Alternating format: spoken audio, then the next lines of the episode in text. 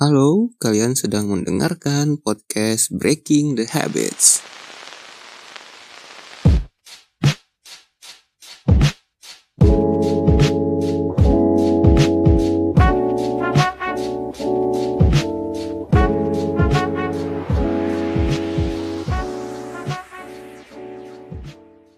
Tiga sampai empat tahun belakangan ini, bisnis kopi susu jadi hype di kalangan anak-anak muda.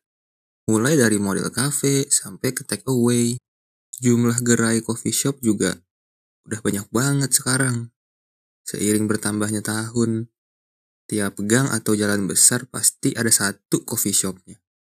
Pemilik usaha coffee shop ini juga nggak jarang yang masih muda dan bahkan masih berada di bangku kuliah.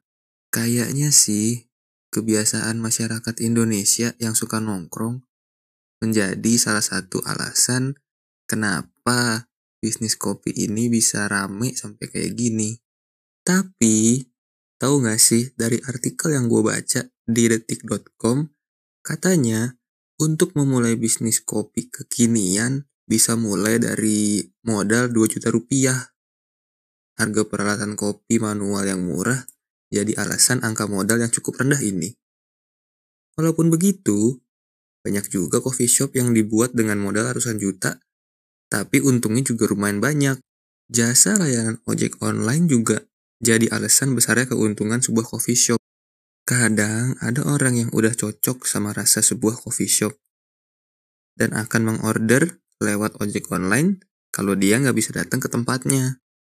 Walaupun saat ini situasinya lagi hektik banget karena pandemi, tapi hal itu tidak menyurutkan minat masyarakat untuk membuka gerai coffee shop baru atau bisnis coffee shop ini.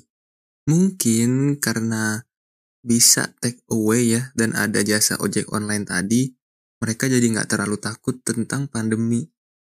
Cuman, dari beberapa temen yang gue tanyain, katanya kalau mau buka coffee shop sekarang itu udah telat. Kenapa?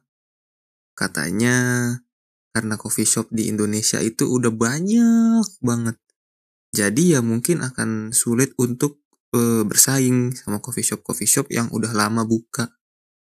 Tapi dari yang gue lihat sendiri, kayaknya itu tidak menjadi sebuah apa ya hmm, patokan karena ya sampai sekarang masih banyak tuh coffee shop coffee shop yang bermunculan baru-baru entah di daerah Jabodetabek atau mungkin di daerah pinggiran kota